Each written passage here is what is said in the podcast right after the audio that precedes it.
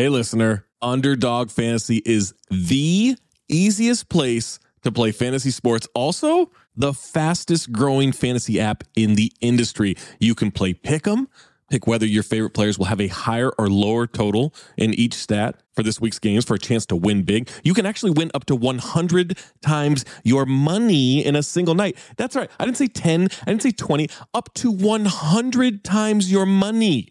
Pick between two and five players, build a pick 'em entry. My favorite feature, you can make rivals picks, pit two players against each other. Wembanyama versus Nikola Jokic, Tim Hardaway Jr. versus Norm Powell, Kawhi Leonard versus Steph Curry. Who knows? Maybe Grayson Allen versus Pat Connaughton. You get where I'm going with that. You can do it all with Underdog Fantasy. Make sure you sign up today with the promo code DING. That's D I N G and get your first deposit doubled up to $100 as well as an instant Pick'em special. Visit underdogfantasy.com or find them in the App Store. And don't forget to register with our promo code DING, D I N G, to get your first deposit doubled up to $100 as well as an instant Pick'em special. Must be 18 or older and present in a state where Underdog Fantasy operates. Terms apply. Concerned with your play? Call 1 800 522 4700 or visit www.ncpgambling.org. When you need mealtime inspiration, it's worth shopping Kroger, where you'll find over 30,000 mouthwatering choices that excite your inner foodie. And no matter what tasty choice you make, you'll enjoy our everyday low prices, plus extra ways to save, like digital coupons worth over $600 each week. You can also save up to $1 off per gallon at the pump with fuel points. More savings and more inspiring flavors make shopping Kroger worth it every time. Kroger, fresh for everyone. Fuel restrictions apply. Another day is here, and you're ready for it. What to wear? Check. Breakfast, lunch, and dinner? Check. Planning for what's next and how to save for it? That's where Bank of America can help. For your financial to-dos, Bank of America has experts ready to help get you closer to your goals. Get started at one of our local financial centers or 24-7 in our mobile banking app. Find a location near you at bankofamerica.com slash talk to us. What would you like the power to do? Mobile banking requires downloading the app and is only available for select devices. Message and data rates may apply. Bank of America and a member FDIC. Hello, I'm Paul Giamatti. And I'm Stephen Asma. Join us on the Chinwag podcast every Wednesday where we trade the banal and the boring for the super strange and bizarre. They committed human sacrifice? I did bring up human sacrifice, yes. You sure did. That just went by fast. Kind of casually tossed that out. I would like to have an alien, uh, Hatchet Young, inside. Holy shit, really? She saw world peace, and I saw demons coming out of the wall. I will say that there was a green couch outside of the principal's office, and you sat on it if you had lice or if you got in trouble. They wake you up from the goo pods to live in reality, and you're naked and screaming. It's like. Follow us for free on Apple Podcasts and all major podcast platforms. For more information, go to chinwagpod.fm. And find enlightenment through our Instagram or TikTok at ChinwagPod or on Twitter at Chinwag underscore pod. Hey, what's going on, boys and girls? Wow, energy. Energy coming out of me I'm right com- now. Coming off, yeah, coming off a vacation and You all rested up. You saw a movie that you love. a movie that I like. Yeah, I, I, I watch now on the rewatch. I realize this is one of those movies that I've always consumed like parts that I like. Right. right, And right. watching it start to finish, eh, I'm like I, I can see why some people. At first, like, y'all, wow, that movie's funny. Then I realized, no, parts of it are funny. Lines are funny. Scenes are funny. Overall, we'll see. We'll see. Um, yeah, this is the first time I'd watched it all the way through. I'd only seen probably three scenes in the movie, and uh, and man, that is uh, that was quite the endeavor by the Wayans brothers. You know, it took seven people to write that movie. Uh, yeah, the story was Keenen, Shawn, and Marlon, but then the writers they had, Yeah, I guess, they had to that- punch some people up. yeah, they had to punch the shit out of that. You know, you know, you know. Hold on, let me close my door. But in the meanwhile, you guys know what that movie is, right? You know, it's a reboot, right? A reboot of. Some Like It Hot, starring. Oh yeah. Oh, Yeah. No. I, by the way, I realized it the first time I ever saw the movie. oh did said, you? Oh, this is Yeah, because it's it's there's too many parts that are just exactly like Some Like It Hot. The only difference is in Some Like It Hot, they're running from the mob. Um, well, I guess we could get this into this with the. Yeah, it's interesting. plot. I was thinking about this earlier when I was listening to Le Batard show from yesterday talking about the Irishman trailer. Is that I don't feel like the mob is a thing anymore in terms of like movie tropes. Like it's it's like we're not really making mob movies anymore, but like mafia Mob movies. Mob because the mob ain't as powerful as it used to be, man. Right. Yeah. But it's just, it's just kind of interesting. Like we had like decades of that, and now like if you make a if you make a mafia movie, like it just feels old. Like it already feels old. Was there anything that's more recent than The Sopranos? Like other than like Gotti. No, and it got to be contemporary. Yeah, but th- right? that's not a period piece like Oh, it's Gotti. not a period piece. Oh man. Yeah, I guess The Sopranos would be it. Or analyze this It's like the exact same time as The same time. Yeah. Yeah. Okay. Analyze that. Right. Is it possible that the mafia went down with the advent of cell phones? What? Uh, no, the, What the a- mafia went down. The, the the the person who gets credit for the demise of the modern of the mafia was is uh is a, the Gambino family. It's Gotti. It's Yeah. Sammy the Bull. All that like the, like Sammy the Bull was like, yeah, I'll talk. And we're like, what? What happened to Omerta and all that shit? And because Gotti Gotti broke all the rules by a taking out uh Paulie Castellano, who was a made guy, and he just did it like in the middle of broad daylight or whatever. And then Gotti further broke the rules by like being all up in the videos and on the papers and like, yeah, I'm the mob boss. Like, where it was like supposed to be a secret. So, Yeah. No, he wanted the spotlight. What a what an amazing I, just- I want I want to be in the I want to be in the uh the room where they name the sequel to analyze this, analyze that. Oh, I, I believe it was the last thing they came up with. right? Like, come on. What are we gonna say? Analyze this too. No, you know what I like? Uh, This is what I really love. When Hollywood has a room full of people rack their brains night and day to come up with a witty sequel name, and then you go to the movie theater and they're like, "Fuck it, it's just called Analyze This Too." Let's not be cute. right? You where, where you're going like to the, the Showtime shit? They just say, "Analyze this too." Uh, like, Scream uh, like- two. Screen t- well, like whatever you know, whatever the movie sequel is, they don't call it like it wasn't Too Fast, Too Furious. It's like Fast and Furious Two. Like let's let's not. No, don't be cute with me. I'm gonna Tokyo Drift Fast Three. Like that's Yeah. it. And then they did do Fast Five, because four was just Fast and Furious. Yeah. No thes in there. Oh, but but took it it still just said Fast Four on on, on Right, when you yeah. went to the theater. Like fuck you and your cutesy little names. We know. What we're But they switched it up for seven when they did Furious Seven. You know, and then Fate of the Furious.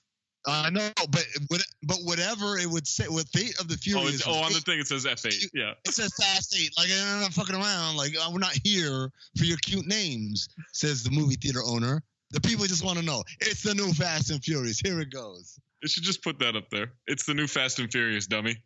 Buy a ticket. One, two, three, four, five, six, seven. I'm There holding a mic in my hands, and now I'm talking all alone.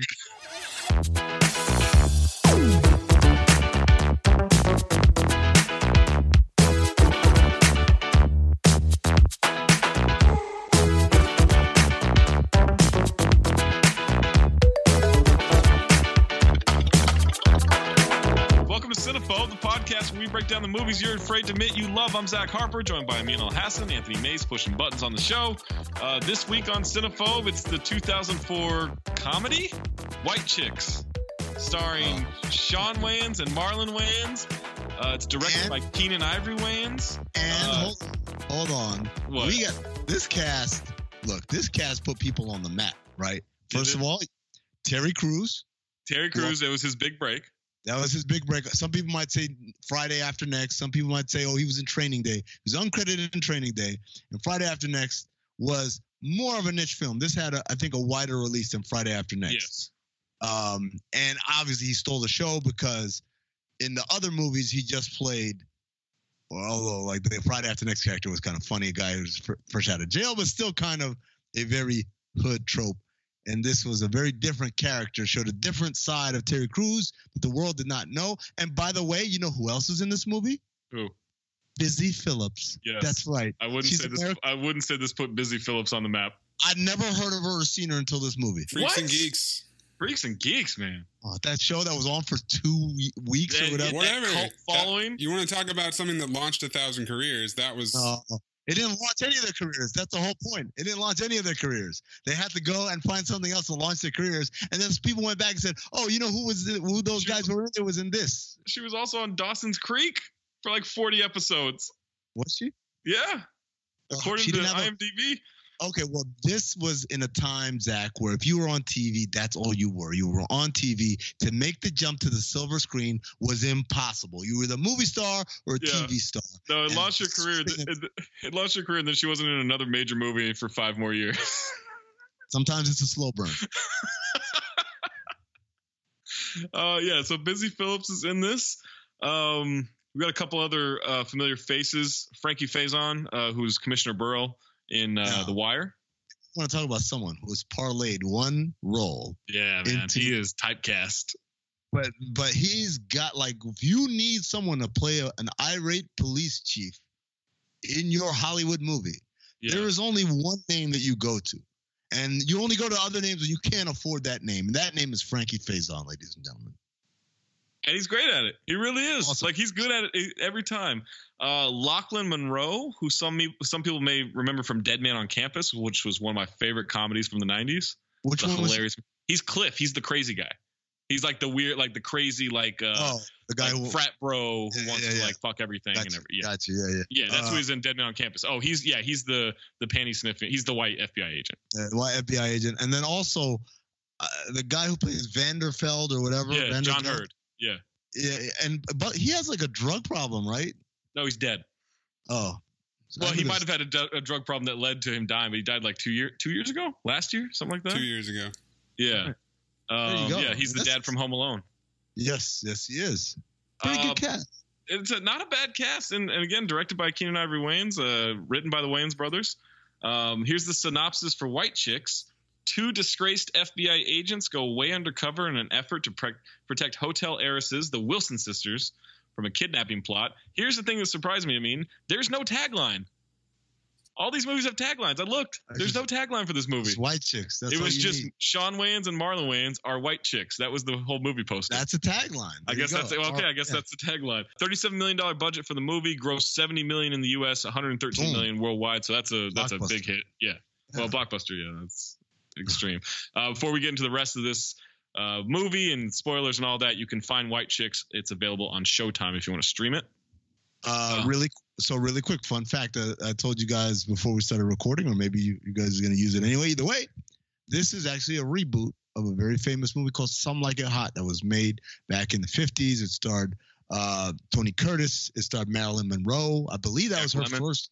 Jack Lemmon. I believe that was her first acting role. I'm not sure, um, but it's a very similar, very very in some places almost identical plot.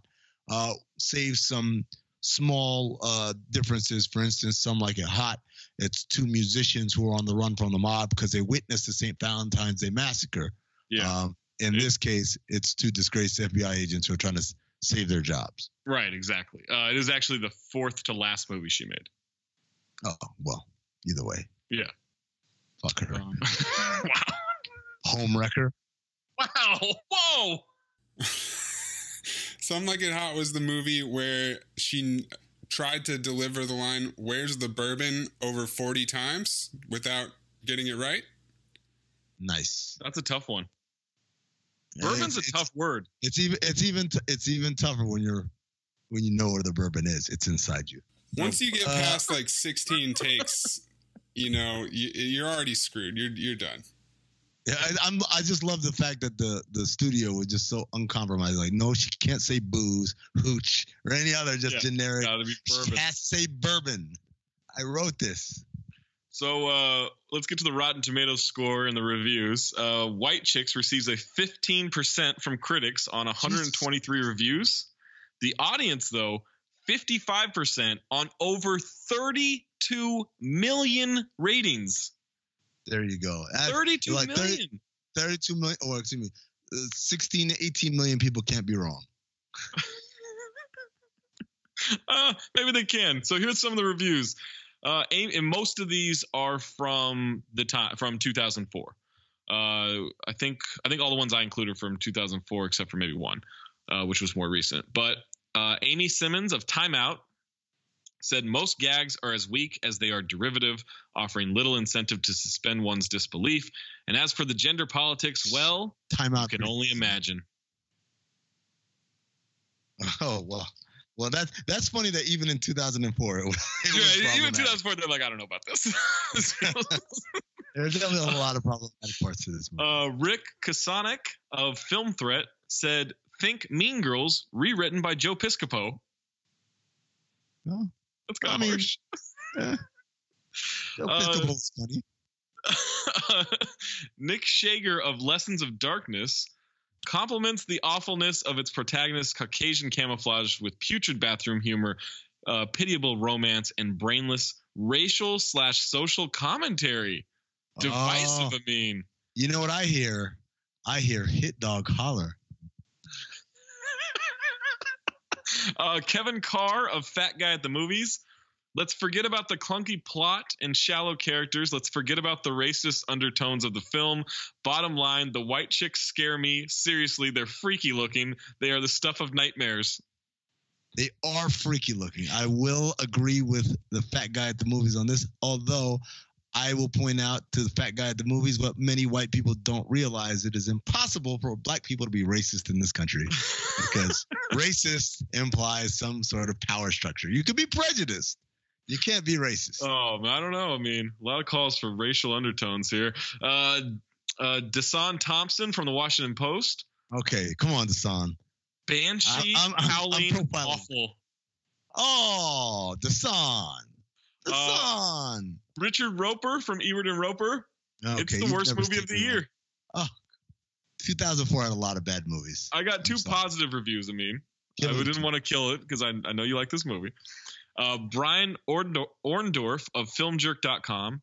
Jeez. Chicks does have its moments, mostly due to scene stealing co star Terry Crews and the rest of the supporting cast, and just enough laughs to make it worthwhile. Yeah, that's about fair. And then uh, Kamal, the diva Larsuel of Three Black Chicks Reviews. Wow. Check your brain at the door and giggle your butt off. Yeah, see, there you go. Like people's suspension of disbelief. It's a, it's clearly a ridiculous movie, man. Like you're not supposed to be sitting here and like, well, actually, the FBI doesn't have operations in Iraq, so how could he uh, threaten to send them? there? Like, don't, uh, don't be that guy. Yeah, I'm pro- I'm I'm gonna go out on a limb here. I mean, and say it wasn't that line that lost the audience. I don't No. think that's what it was. Uh, so my thoughts going into this movie, I had only seen about two or three scenes on TV over the years. I'd never seen the full thing. Which which scenes had you seen? I'd seen the bathroom scene. I'd seen Oh. the shopping scene, and I Uh-huh. think I'd seen. Uh. I think I'd seen the the fight uh, when he fights the strippers, like You which is a very short scene. But I think I'd seen that. Hold on, you've never seen the Terry Crews, Marlon Wayans' date? I'd never seen it. Oh my god, it's like the best. That's literally I, I put iconic scene in my notes. Let's get started, man. I'm too excited. to So we're we're gonna kick it off. We're in New York City. Suspicious looking delivery men walk into a, I guess it's the bo- bodega, right? the bodega. That's what. Yeah. That's hence the characters. Uh, and the Wayans brothers are disguised as Latin stereotypes. I put. Marlon so- Wayans has maracas in his hand. So this is what I wrote as my note. If you're not offended by LeBron Taco Tuesday, you have no right to be offended by this scene. Just throwing it out there. Uh, I just want to know it was Bossa Nova, but uh, we did discuss the potential um, overtones of LeBron's Taco Tuesday on a recent Basketball Buds episode, but it got Bossa Nova Okay. over. All right, I'm, I'm just Uh, like it's it's funny because I, I, when I hosted the jump, it was on a, like on a Wednesday, and like he had just done the Taco Tuesday yes the day before. That was the one that Anthony Davis was at, Yeah. and we're like, hey, we're gonna put this in and make some misses. Like I'm not touching that one. You're like, why? I'm like, Mm-mm, no, no, no, no. You say that one for one. Rachel sitting in the chair. I'm not doing this one. Um, so they're just they're just kind of dancing around. Ice cream delivery guys stop them, say they want the money, all this stuff. Uh, Marlon Wayans starts singing Guantanamera. Well, the whole thing is that the delivery guys are Eastern European. Yeah, the Eastern and European so guys. they're pretending that Marlon is speaking in Spanish and Shawn is translating. But all Marlon is saying in Spanish is popular popular Spanish songs like Guantanamera and La Bamba and Oh yeah, he says La Bamba. He, he sings these songs and then Shawn turns around and says he says he wants to know the, if the product is pure or whatever, like what flavor the product is and all, all this stuff. Uh, so Turns they- out, of course, yeah. Go ahead. Yeah, they bring in they bring in the ice cream. Uh, it's actually ice cream. Uh, they reveal their FBI agents. They they fight the delivery men. Uh, I wrote fight choreography needs some work. Uh, Yeah, they they beat up like- the perps. They pull off their fake chest hair. Uh, they show everything, but it was not drugs. It was real ice cream. And then the actual drug dealers walk in. We have a bit of a shootout. Um, they had the wrong guys, and uh, I wrote reckless shooting by trained FBI agents as they face the street and No, fire we're not- wildly. We're not gonna do this. We're, we're No? like we're, like it's heat and shit, man. Like I might do this the rest of the show just because it's pissing me off. Uh, the two ice cream trucks diverge in different ways as those two sets of delivery men get out of there. Uh, the Wayans brothers give up. FBI chief uh, Frankie Faison uh, chews out them, choose them out. Marlon in a in a underlying story tone, you know, or underlying storyline uh, comes through where Marlon, while the chief is getting chew or is chewing him out, answers his cell phone, says, "Baby, I can't talk right now." Then the chief answers his cell phone. It's also Marlon's. Uh, Marlon's Marlon's wife is very uh demanding. Let's say very demanding and not trusting. Yes, and not trusting. Not trusting. Uh, the chief threatens to send them to Iraq, as you mentioned. Uh, there are, are no FBI operations in Iraq. Right? All right, so Marlon goes home, uh, sees there's just a small Chinese food container in there. By, by the way, before, before we move on, uh, we're also introduced to the other uh, Oh, the set other of agents. cops, Gomez and uh, Har- Harper. Yeah. Uh, and I put in my notes, I've always loved the tried and true trope of the rival police partners. Yeah, right. Whenever the, does it work that way? I love it every single time. Every movie I see it when you have like these are our protagonists, and then there are the other guys who aren't really like evil or anything, but they're just kind of very competitive. Very so. If you think of Starsky and Hutch, Manetti, Yeah. and whatever the other guy was. If you think of the other guys, um, Damon Wayans Jr. Damon Wayans Jr. Yeah, and Yeah. whatever the other guy. Uh, is. Rob Riggle. Rob Riggle, that's right. And then I wrote, what was the first rival police partner movie? And I think it's Beverly Hills Cop, where they, they don't get a banana stuck in the Peloton pipe. Remember that? Was uh would did Police Academy have rival cops, or is that more hazing? That was hazing. And then by the time they got to, I think, Police Academy 2 or 3, there was the other guy. Remember? The, the oh, I can't remember his name, but they put the, the glue in his shampoo and he's shampooing his head. But he wasn't really a, a rival partner with someone else. He was like the sergeant that everyone hated. Right. Remember? Yeah, yeah, yeah. They put the glue in the shampoo and his hands are stuck to his, his hair and he comes out all naked and stuff. Yeah, that wasn't quite the same. That was just like the hard ass, like, Right. that was more like Hogan's Heroes or whatever. Yeah, yeah. I guess it was. It probably was Beverly Hills Cop. Yeah, that's man, the and earliest one I can remember. and they never miss. I've never watched. No, it's always them. good. It's it always works. It always drives the plot forward. Um, so Marlon sees he doesn't have much of a dinner there. He turns around. His girl says she's been waiting for him all night. That he's that she was worried about him. He says it's 8 p.m. What do you mean all night? Uh, she's convinced he's cheating on him because it took him eight minutes to get from the bar back home. Yeah. Well, and, first of all, and, said- and she said, MapQuest says it says it should be what- six minutes. What took you? So, why are you out so late? And he says late, and he looks, baby, it's only eight o'clock, and they hand to the clock. And at that point, I think anyone watching this movie has to know, okay, we're gonna be a little ridiculous. Right. It's gonna be ridiculous for fun's sake. And I was like, I laughed. I laughed. I oh, that, that was that was a legitimate laugh for me when he says, "Baby, it's eight o'clock. What are you talking about?" That's a legitimate laugh for me. Um, and then she references MapQuest, which I put throwback because man, Map, we've talked about this I think on an earlier pod, but like MapQuest used to be a big deal. turning out MapQuest directions used to be such a futile kind of exercise, man. I mean, it was so disappointing. It was disappointing, and the pressure, the pressure to pay attention when you're driving and you look, Yes. you're, you're going through notes. It's like and you, six you- pages through notes, and if you had someone navigating for you by reading the notes, you're like, hey, hey, you paying attention? Right? Yeah. Like, like there was the, like there was some real, yeah, They they're like talking. I'm like, yo, when do I turn, motherfucker? Like, oh man, what a time! he makes a joke basically about, uh, you think in the in the two minutes of of extra time, I I had sex with somebody, and it's kind of a joke of, ah, he's quick, right? It's a it's a it's a quick sex joke. It's fine. Uh, as they're communicating their issues, uh, he immediately starts falling asleep, and they really hit this joke hard because it happens like four times in about a minute. My note here was uh, Marlon Wayans' comedy scouting report relies heavily on a very flexible and expressive face. Yes, Yeah, yes, it does. But and also, this is this is what I will say that a lot of people don't.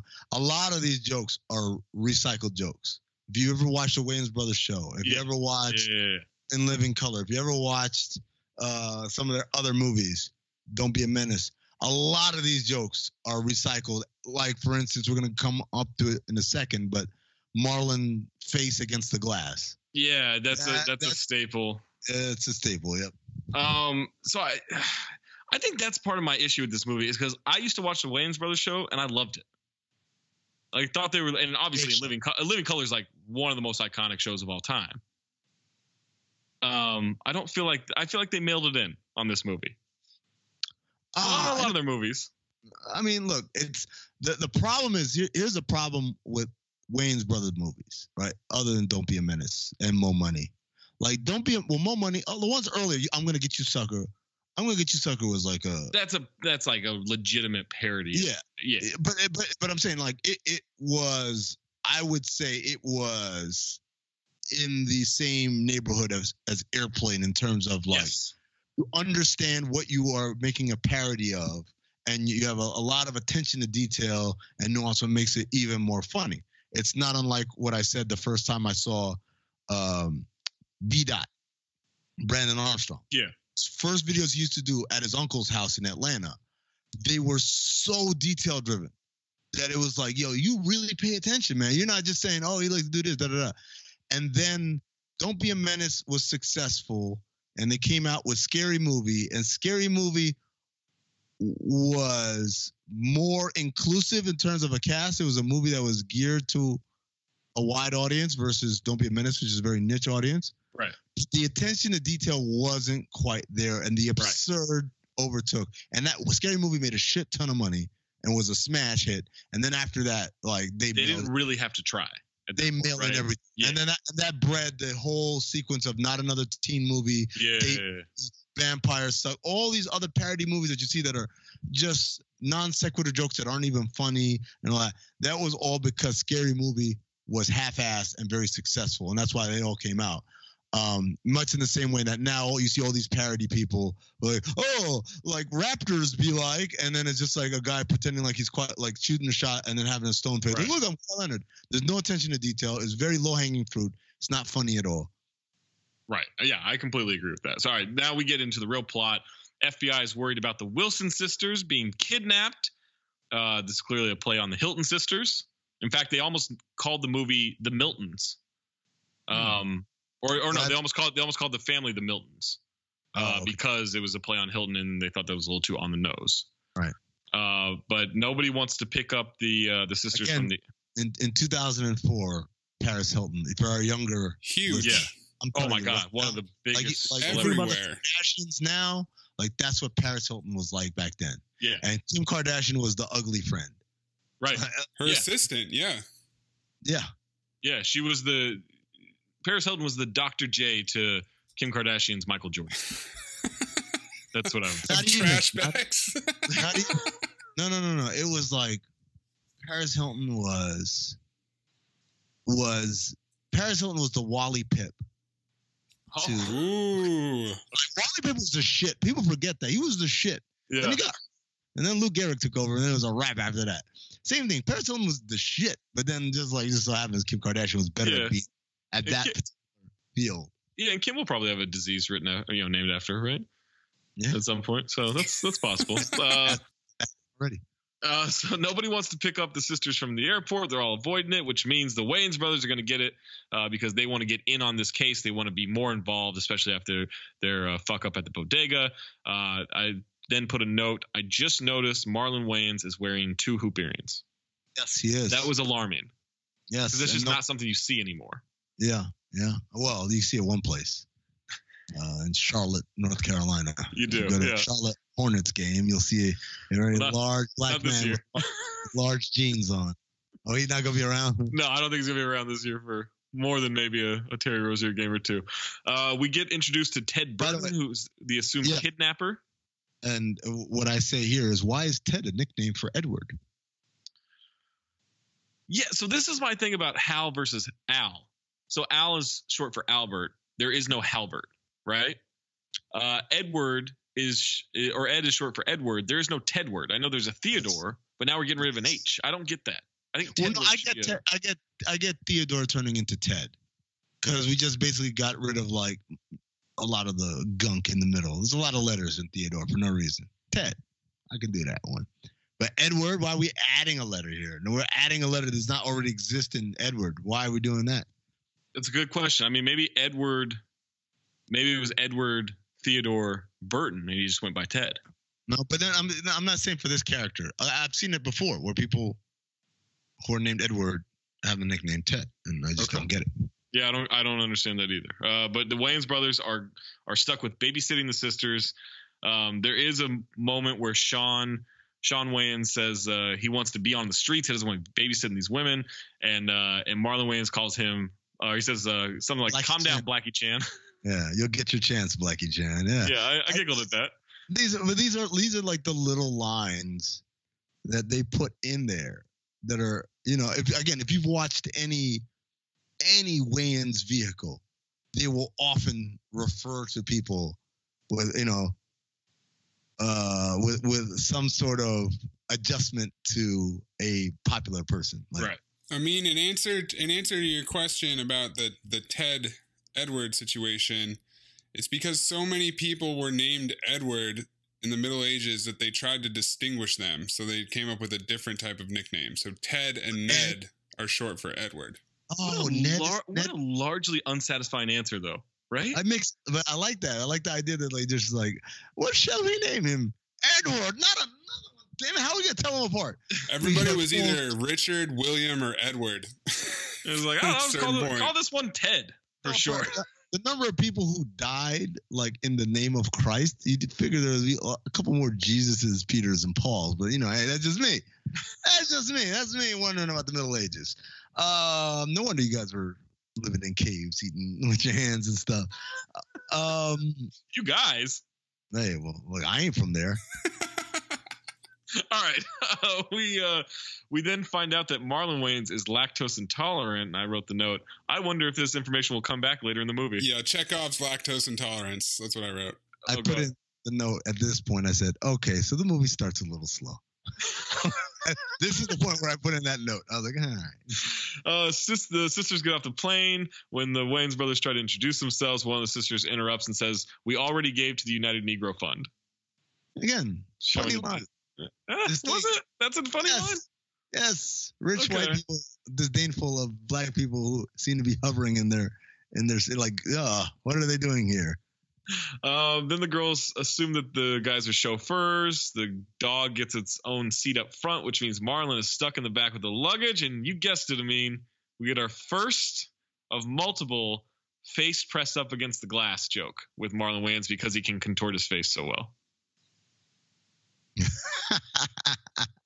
Love it. You love that. I mean, this is back to Spies It's- Like Us with the G Force. yeah, I just like it's a funny like again, it's not the first time I've, seen him do it. I've seen him do it in the, in the Wayans brothers where he's courting this girl and then he gets on the other side of the window and, and presses his face. Uh, Look, I'm Scottie Pippen.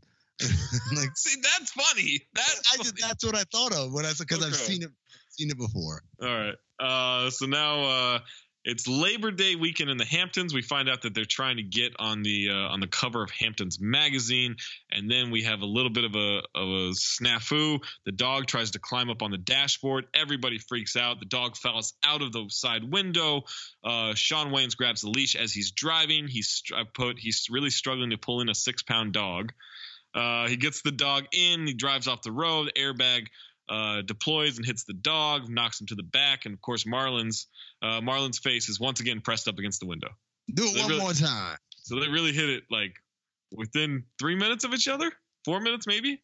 Yeah, Between that joke, they, they're like, we got to have another one of those. maybe they went back to the to well a little bit too often. Uh, the damage from the from the car accident. Uh, one of the girls has a cut on her lip. The other one has a cut on her nose. They say they can't show themselves in the Hamptons because they're trying to get on that uh, the cover of Hamptons magazine again. They got to be perfect. The girls threatened to call the owner of the FBI and to have a bitch fit. That's a quote. A Uh, BF. Actually, it's a called BF, a BF. right? A BF, which is What's a a bitch BF? fit. Uh, she's gonna write a letter of complaint. A letter. yeah. Yeah, and Shawn. So that's like that's kind of a an, an original like I need to speak to a manager type of thing. I, I enjoyed that trope. I didn't think they Yeah. executed all that well, but I, I appreciated it. Um, and then uh, and so then Shawn tries to get them to stay in the room all weekend so that the girls won't go to the Hamptons. Um, they're uh, the guys are worried that they're going to lose their jobs over this, and then Shawn Wayans has the idea they'll go undercover as the two. They bring in a disguise team, and no one at the FBI has any idea because the disguises are so well done. I mean, uh, we get a montage of them putting uh, the work together, um, in which I wrote the note. I wonder if these girls were cast because they looked the most like Shawn and Marlon out of everybody else in the casting call. Okay, so first, yes, I've thought that many a time. Like I look at them, I'm like, they don't look like them. Like I would never confuse them. But But if you were going to have to find somebody, Yes, like they couldn't do Busy Philipps, like that's for sure, right? right? Um, but the great thing about this scene is, first of all, I say uh, there's a line in here: "If I lose this job with these good benefits," and let me tell you, every black person who's ever been employed somewhere with benefits has had that thought go through their mind when their employment has been jeopardized. If I lose this job with these good benefits, think about it all the time myself. I work at the Walt Disney Company. We get pretty good benefits. I always think, about, man, if I lose this job with these good benefits. Uh, the other thing was, I don't know if you noticed in montage where they are prepping them and doing all this stuff, it starts with a clip from the Mel Brooks cinematic classic, Blazing Saddles. It says, "Where the white women at?" Yep.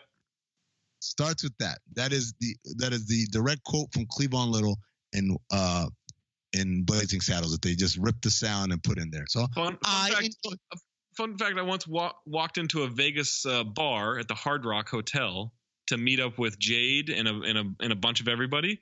And when I walked up to the group, I did yell, "Where the white women at?" And Jade spit a beer into Justin Verrier's face, made him do a spit take. So Blazing Uh, not Saddles. really a not really a fun fact, but I did enjoy the the tip of the hat to one Sure. of the greatest movies of all time. Uh, unless you ask Tony Medley, who did not like Blazing Saddles, apparently. No, you don't like Blazing Saddles? He said it should have been Richard Pryor. Yeah, oh yeah, that's right. That's All right. Yeah, That's right. like, imagine how good it could have been. It's like, well, that's a great movie, so it's it, it's That's already right. good. Um, all right, so we get the montage. Uh, And also the song is the song that's playing, which I've never heard before, but it, chronicling someone who is after a certain uh, lady, and then everything was good until she started dancing, and then she quote shook it like a white girl, and then apparently ruined the mood in the song. And so I, I just thought that was hilarious. a little layer to that. Uh, we find out that it, they're not going to use prosthetic bodysuits. Instead, they're getting spray painted with white body paint. Um, and then I wrote, These two look like nightmares. It's extremely unsettling. I don't like this. Are you fat guy at the movie theater? I'm not that- fat guy at the movie theater. Because that's exactly what he said, right? I know, but this these are the notes I wrote. Uh, all right. Um, and then uh, and then we we find out uh, the, the FBI is going to guard uh, the fake Wilson sisters, not knowing that it's the fake Wilson sisters. So they must these must be great matches. So then I wrote, uh, so does this mean all white women look alike? Because there's the you know the there's always the oh all black people look the same, all all white people look the same, all Asian like that seems to be a a racial you know, stereotype from race to race, right? So then I wondered, like, is this just what they all look like to to the Wayans brothers? Yeah, and the plastic surgery element has to play a part. Like white women get plastic surgery, right? Which rich white women get plastic surgery, and they Yeah. talk about it when they they see their Yeah. friends. Yeah, that's true. Um, I did I did sort of enjoy Marlon Wayans not being able to execute the hair flip. Thought that was a Oh, little hair gets Hair all gets stuck. stuck, in his mouth. Yeah. Yeah, and then so as they're walking into the to the hotel, uh, I wrote country club guy whistles at Marlon's or at Marlon and he doesn't disguise his voice at all. Says hold my poodle. Uh, by the way, the dog isn't a poodle. And then uh, Pomeranian. well, actually, it's a Pomeranian. Like, see, no, I, knew thought that was- I thought no, but I thought that was actually funny. And It's just like, all right, hold my poodle, right? Like that's a the fact that you wouldn't know what kind of dog you have. I thought that was a humorous slant on it. Okay. So wow, it means man, he's means really on edge He's with this thing. He's testy, yeah. Yeah. uh, Sean gets him to calm down and then freaks out on another guy who then tries to leer at, at the two of them. leers at them by saying, "I'd like to cut that cake," Right. which That's an uncomfortable thing to say. I, I want to use that line so badly now. Especially if there's some cake right there. Like, no, I'd like to cut that cake right there. Rich chocolate. All right, Agent uh, Agent Gomez is dressed as a bellhop. He greets them. Marlon gives the dog and says, "Clean out the bag," and then says, "Teach him to say Yo quiero Taco Bell." No, they calls him every every name other than Gomez. Right.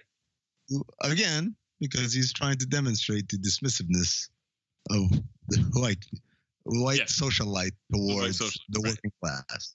Uh, they're struggling to walk in heels as they walk up to the desk at the hotel. Agent Harper is in disguise as the desk person at the hotel, uh, asks for ID and a credit card, and then that's when Sean freaks out and channels So- the inner BF.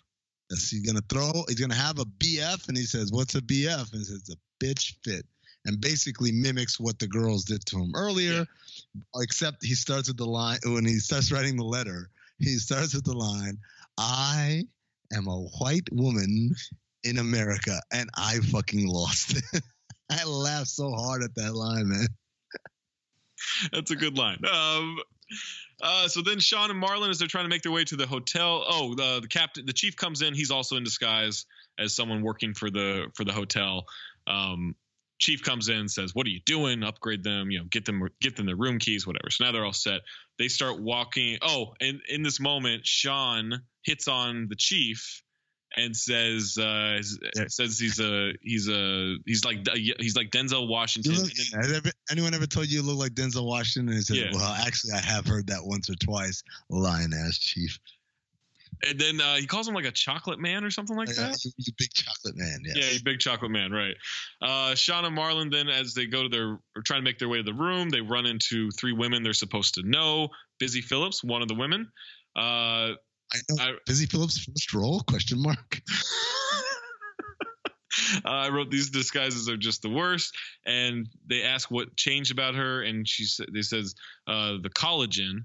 He says you went from Cameron Diaz to Jay Z for the lips, which uh, some racial undertones there. Again, I laughed. Okay.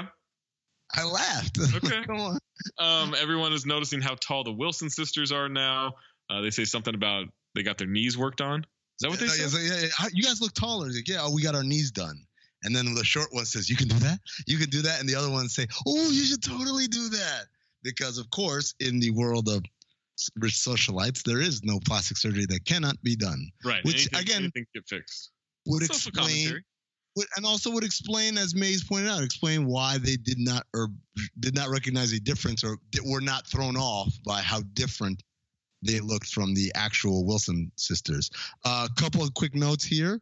Um, wrote God, I'm glad Burberry went away because one of those girls was dressed head to toe Yeah. Burberry with the Burberry. Like man, that was that was a, that was an ugly That was time a in our- real thing. In our lifetime. Yeah. Uh, again, if you're young, go out, search Burberry. Now look at that pattern and imagine it on every fucking thing: polo shirts and ties and jackets and pants and purses and shoes and socks and whatever. They had that pattern on everything. The other thing I wrote was I saw Busy Philipps and her husband at some bar in Hollywood recently. Oh, okay. Actually, struck up a conversation with the husband. Busy Philipps did not pay attention to me whatsoever. if only you could have said like, "Hey, I watched your first role in No, White Chicks." yeah. I, mean, loved she you was White Chicks. busy. I mean, she was busy. Oh, you like to fill it up, don't you? All right, uh, the rival sisters have White been Chicks spotted. Soon. The rival sisters have been spotted and approached them. There's a shit talking contest that just reads. It just turns into one of those old snap books. Oh, but hold on, man. Like the part where, like, you know, where they snap back something about your mother shopped at Saks, and then they start walking around. Oh, you want to talk about mothers?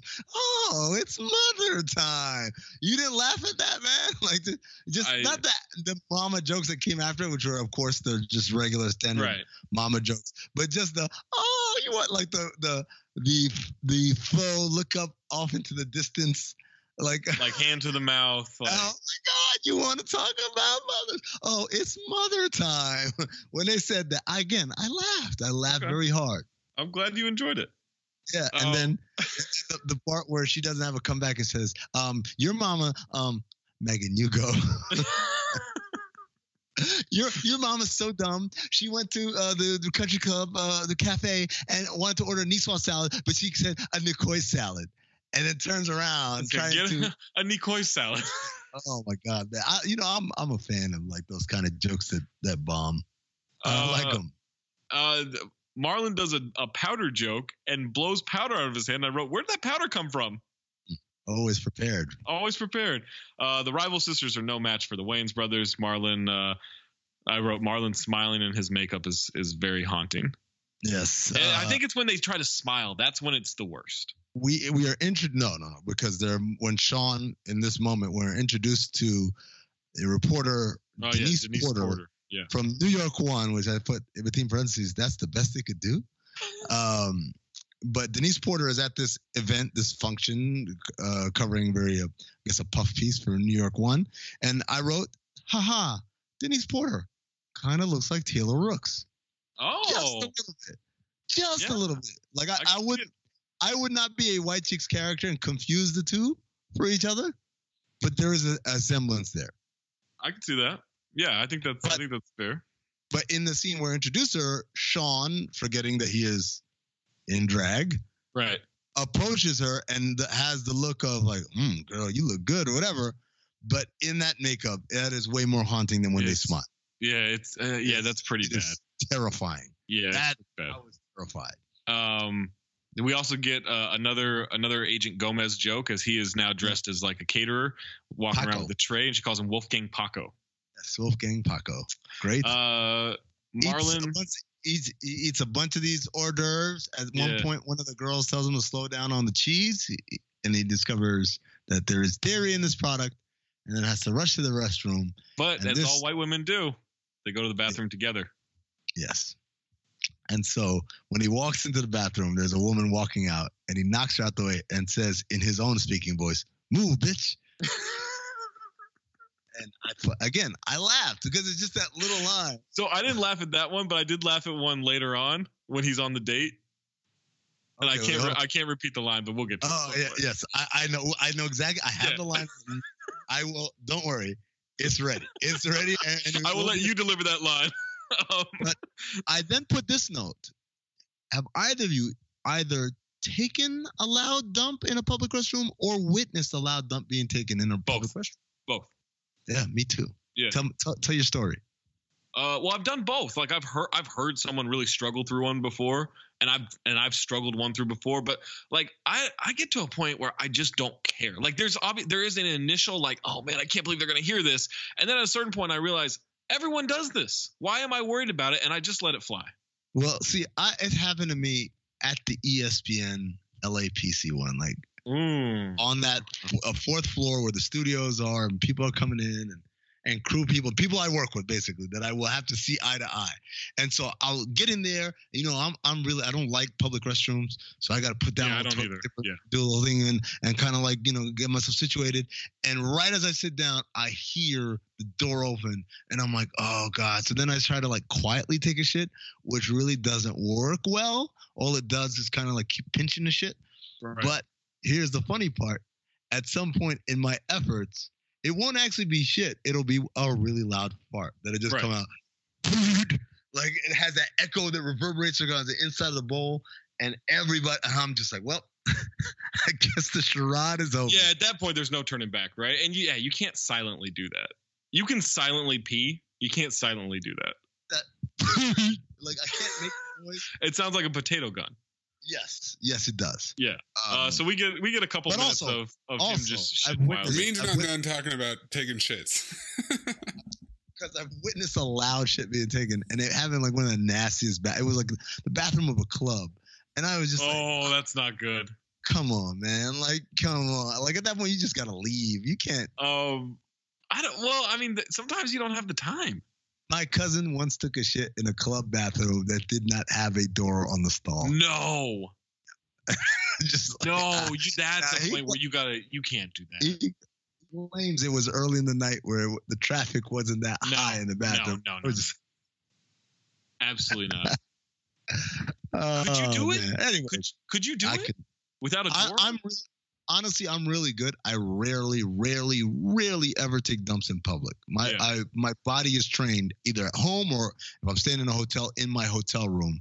I can probably count a handful of times the number of times I've done it like in a rant, just straight up random place. At work, I feel like because I'm more comfortable and because they keep it very clean in there. Shout out to the custodial crew. Um, I'm comfortable enough to go there. Uh, but like if I'm out like at the mall or whatever, like I it won't even occur to me you know, or to my body that I need Yeah. to take a shit.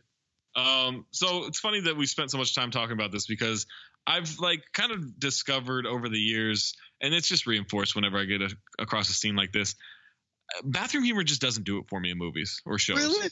Like it just doesn't. Like I think the last time it did it What- for me was like Dumb and Dumber. Wait, Austin Powers didn't do it for you? Where Tom Oh, Arnold is in the yeah, that's you gotta, that's you a gotta good tell- one, but that's a Yeah, twist that's on a- it, right? Yeah, that, yeah, but yeah, that's not just like oh here's him shitting sounds. Like it's him like who does number two work? for? Like there's a little bit more to Yeah, it. There's a little But bit more he's comedy to grunting it. like it- he's grunting, and it sounds like he's taking. Sure, shit. yeah, but just the straight up like, oh, this guy has diarrhea. Let's make this as loud as possible. Like that just doesn't do it for me. Like I Dumb hated it in Dumb- Dumb and Bridesmaids. Dumber. When when No, whistle, What when his movie is Battle Shits from? Uh, you sunk my battle shit. Yeah, that was uh Euro Trip. two hot. You're yeah, two hot British girls. Yeah, I think that's right. Oh no, Euro Harold and Kumar. Oh, Oh, Harold, Harold and and- Kumar. Yeah, that's Yeah, right. Hey, Clarissa, do you want to play Battle Shits? Oh my gosh! We haven't played that since back at camp. I know, I know, I know. Wait for it. Okay, so we get a, we get a couple minutes of, of bathroom. Yeah, it, it lasts a little too long, but yes. I laugh. Uh, so now we get Terry Crews Like- showing up. He's a professional basketball player. oh yeah, Uh, he It's likes white. He likes white women. Tony, hand me my boots because I'm about to go skiing. Yep. Uh, he falls for Marlon immediately. Starts hitting on him. Uh, tells him once you go black, you're gonna need a wheelchair. And then at that moment, a girl in a wheelchair rolls rolls up and says, "Hi, Terrell." That was my psychic- favorite part of the The whole psychic movie. pushes her away. That is a legitimately funny part. I part. laughed my ass off. Yeah, that was And- the hardest laugh. I rewound it and then I laughed again. She keeps talking Yeah. as she's pushed away, I, and it's clearly a voiceover. But again, this is kind of like this is this is where I feel like okay, this is the don't be a menace. Like I'm gonna get you sucker vibes right here. Where we're like Yeah. we're gonna put layers on layers and layers of jokes here, Right. uh, and and lean into the absurdity. You missed one of my my favorite lines though, where he says, you know, I'm taking and Tony, his buddy, who's by the way, they're they're actual the Wayans brothers' best friend. Grew up with them. He's been on the Wayans brothers show. I thought he looked familiar, but I couldn't Yeah, place. he's play, he's been- like he's played guest roles on the show multiple times, playing different characters. That's how you know that's that's their boy. Right? It's not like, hey, so and so is back. It's like Right. he plays someone else. But anyways, um, uh, Terry Crews' line is something along the lines of, "Oh, looks looks like Santa, Santa's making his list early this year. Let's see, are you a naughty or nice list?" And then you know Marlon Wayne tells him to basically go away, and Terry Crews says, I'll take that as naughty. And Tony, his assistant, writes it down. Naughty with an exclamation point. I just fucking thought that was funny. And then so then the, the interaction ends where he's just persistent and still kind of trying to hit on Marlon, and Marlon finally turns around and sprays him with mace in the eyes rather liberally. And so he's blinking and he's in pain as Marlon escapes. And this is one of the classic lines like lines that live greater than this movie, lines that I've used in real life situations, particularly ones that are as absurd as that one, where he says, "Oh, she don't know it yet, but that's wifey right there." That's a great fucking line. I guess so. Um, we now get to the five Oh, girls. come on, No, man. man, that's not a great line. No, come Uh, on, man. There are Like, you five know, girls. The five been, like, girls go cut off in a shopping. line? You never cut off in a line and like get in an argument with someone, and then as they walk away, you're like, "She don't know it yet," but that's wifey, right? But I'm gonna marry that girl now. I'm, I'm Oh, it's, uh, it's the best line, man. All right, let's keep this thing going because I got I got a time constraint. um, we, so the five girls go shopping. We're introduced to the song "One uh, Thousand Miles" by Vanessa Carlton. First, first of all, they're going to this big charity uh, event. Uh, they're going to be auction auctioning off bachelorettes. They say, "What are you going to wear?" And I thought this is a very like pivotal distinction between men and women for the most part. I don't want to paint with a broad brush, but for the most part, because they say, "Uh, this," meaning what they're wearing right there. And I'm sorry, that's happened to me a lot. Yeah. Where like, oh yeah, I'm like, oh, you mean I'm, what I'm wearing right now ain't, ain't appropriate enough? And so I, I thought that was that was that was very nuanced, well take there. But then I wrote in the notes, they get in the car and the whitest song ever. That song is so white that that was the first time I'd ever heard it in that movie. Okay. And other than I would go to the movie AMC theaters used to do this. You know how like before the previews start, they'll have like this is the latest from Vanessa Carlton, and they play it, and I'm like, what is this? I've never heard this. What radio station does this even come on? But this movie has now made that song bigger than it ever was on its own, because that is now like the uh, the scene later with, with Terry Crews, obviously. I, I am I'm gonna I'm gonna say this is a cultural gap between the two of us because I don't I don't think I don't think this movie made that song in any way. people, people sing this at karaoke now, doing the Terry Crews dance from it, which we'll get to later. Again, I'm I'm going to claim a cultural Nah, man, you dissonance here. All right, um, because this was a huge song before that movie. Like that I'm was a it blew up even more after that. All right, it's kind well- of like like Billy Joel. I don't care what you want, my moment is my life. That was a big song, but the show Bosom Buddies using it as their theme song Sure. took it to another stratosphere. Yeah, I'm gonna say that's not what happened here, but we move on. Uh, they fake their way. They're they're supposed to like sing the lyrics along with them. They fake their way through it. The radio station changes. It gets changed to uh, 50 Cent. Um, I can't remember if it's Shawn or Marlon, but one of them raps the N word. They all do. They both do. Oh, they both do. Right, they both do. And then the other girls are offended, like, you can't say that word. And then they say what Nobody's I'm around. sure I'm sure has been said in many a uh let's just say homogenous ethnic environment. Sure. No one's around, so it's okay to sing it. And so then all the girls in the car wholeheartedly sing. No, every single lyric. Yeah. Yeah, and when I was I was impressed that Busy Philipps knew this song. Like, or did she have to sit and rem- memorize it over like a weekend? Which then that's just a lot of repeating it over and over. Yeah. That's tough. mean, All right. sounds- Uh, then we get to the, the clothing montage, shopping. Uh, Oh, Marlon is basically like Marlon can't get into his clothes because they keep saying he's like, oh, this is too tight, and and they're like, no, you don't. You never need a bigger size. You just have to suck it in, and and so there's a lot of physical comedy with trying to get him to fit that's into the- stuff. That's not the funniest part. The funniest part is the other girl who's getting dressed in front of Shawn and asks him what he thinks. She puts on this this skirt and like a little uh, like midriff top or whatever. She and and you know it's very sensual as she puts it on. Yeah, and, he's Shawn like has that- checking her out. he's got the creepy face again that in the makeup is just terrifying. It's like and it says, "Oh my god, you're so sexy," and then she goes off, and when I tell you Zach, I sat there and I fucking died. Like every line she was saying, and she says, "Hi, I'm Carnie Wilson before my gastric bypass surgery. Someone throw Shamu back into the ocean."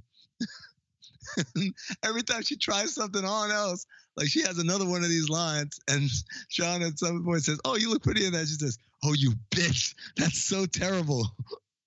I uh, did not laugh. You didn't laugh at No, I didn't think it was funny. I'm Carnie Wilson before the gastric bypass. I will also say I will also say this that I had seen that scene before. Is one of the few things I had seen from this movie before. It just didn't hit it for me. Um, and and there's a moment where uh, Marlon, while stuck in clothing, there's a lot of innuendo in the way he's talking to the person helping him because uh, as he's on the phone with his with his wife, uh, and it makes it sound like he's having sex, and so now the wife is like heated, like oh, I now now I can confirm something's up. So that moves kind of the plot along a little bit. and and and the friend sitting next to her says, "I told you so." Yeah. Very very very low very low voice at the Yeah. end of that scene, but I laughed. Um, and this is when I wrote the note. Amin, the last hour of this movie must be amazing, I guess. Because Well, I had I had because I hadn't had a lot of laughs in this movie. We're come now. We're coming up to the meat of all the funny stuff. All right. Like I Um, thought, I thought like that. Li- those lines in the in the dressing room were pretty funny, but this is where it really ramps up because the ne- the next thing that happens is we see Gomez and uh, and Harper, Yeah. and now they're staking out the boutique uh, uh, store that these girls are at. And while they're waiting, they play the hypothetical game. Which, if you know me, I love the hypothetical game. I play the hypothetical game all the time. And my whole thing is, if I say, would you do like the whole, would you live in the state of Ohio for the rest of your life and never be allowed to leave, not set foot outside the state lines for any reason for a hundred million dollars? Would you do that, Zach? Uh, no. Okay, what about for two hundred million dollars? Five five hundred million dollars. Yeah, I mean, I can't turn down five hundred million dollars. See that that's how you play the hypothetical game. Now, now inevitably there will always be someone who says, and first of all, there are versions of the hypothetical game that are a lot more disgusting, like the one that guy did, which is, would you rather was it Rosie O'Donnell or Janet? Uh, Reno? Janet Reno, yeah. Who would you rather Yeah. have sex with? Yeah. Yeah, and, and so what you do is you wait for the answer, and then you criticize the answer. Right. Whatever the answer, it's like, oh my god, matter, yeah. disgusting. And then inevitably, the person who has just revealed themselves will always turn. Well, what are you gonna do? Or what would you do? And that's when I always end the game like, much like Gomez does. It's just, no, no time. We're on the job because the, the girls have just something to do. All right. So the what happens is Shawn gets his purse stolen, uh, and he just runs after the thief. All, all the girls with Marlon get in the car to chase him. Uh, FBI trailing him, but they don't want to get involved because they have to stay incognito. And uh, I put her, I put the face while running is very unsettling as well. Um, they keep making comments about how fast she is. Wow, does she run track? All this stuff. Shawn tackles the thief, gets the bag. Uh, everybody cheers. They drive off. Did I miss anything there? No, that's kind of the crux of that, right? Now that now we're at the party, the girls have been sat at the worst table due to uh, uh, the Wayans brothers. Um, you know, Little Little Miss Doing- Def Jam. right? Little Miss Def Jam. Again, Uh, uh, Busy Philipps goes and talks to the guy she's interested in, who is the boyfriend of uh, one of the rival girls.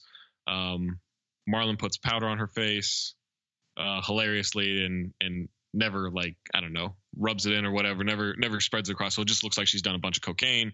Um, party is an is a date auction. One of the rival sisters gets a record twenty thousand dollar donation to date to go on a date with her, and then Shawn goes up there, or I'm sorry, Marlon goes up there, and Terry Crews wants to get involved and wants to buy a date with her, and Shawn tricks everybody into a bidding war, and uh, we end up getting Terry Crews winning the bid for fifty thousand dollars, and he carries Marlon off cash, fifty thousand dollars cash, right? And, and he Um, said, and at which point he does a little dance after he wins the auction. I don't know.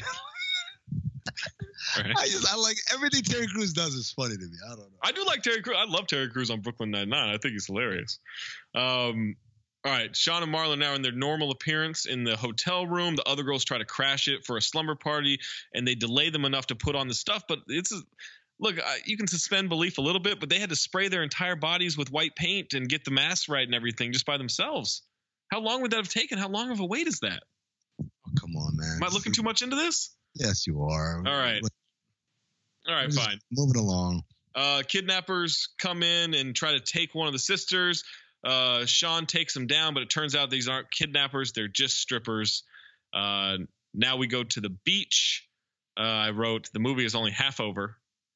Uh, Terry Crews shows up to quote unquote go hunting.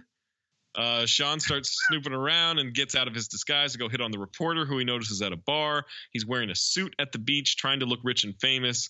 Um, and he sets up a date with her by pretending to be.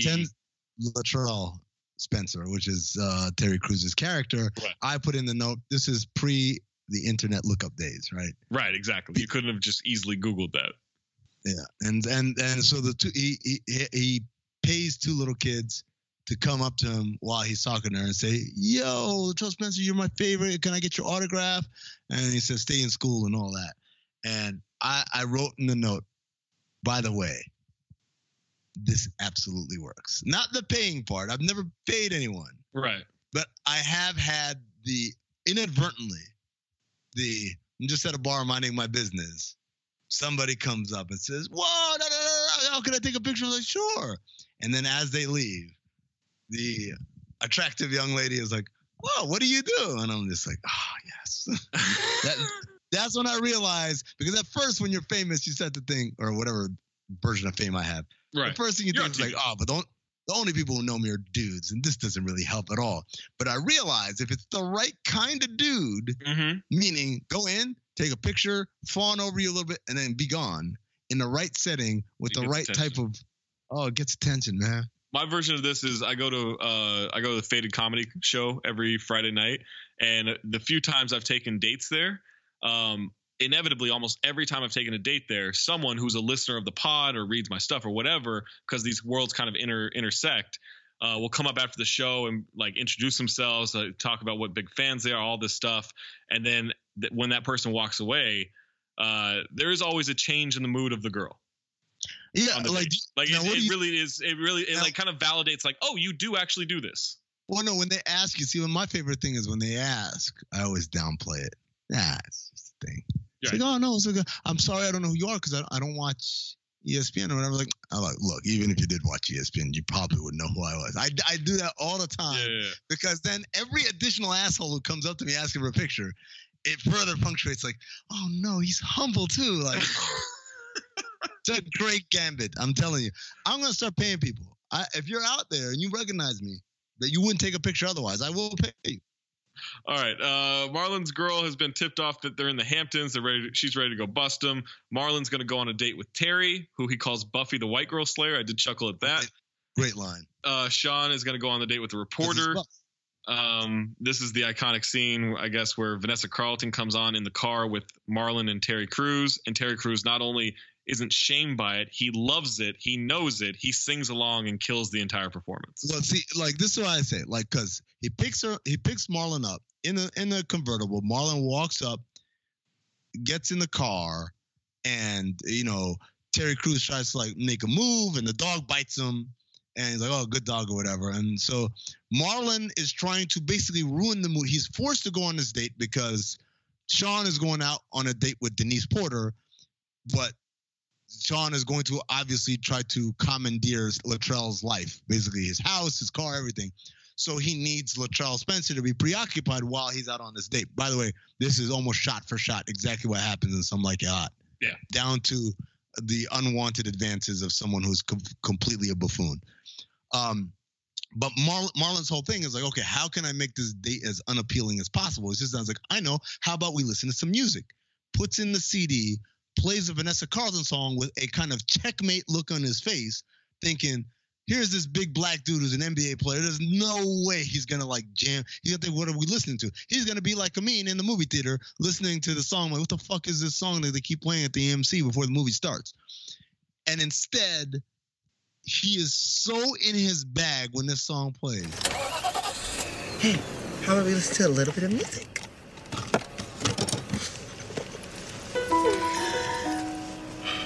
Bro. How did you know? I love this song.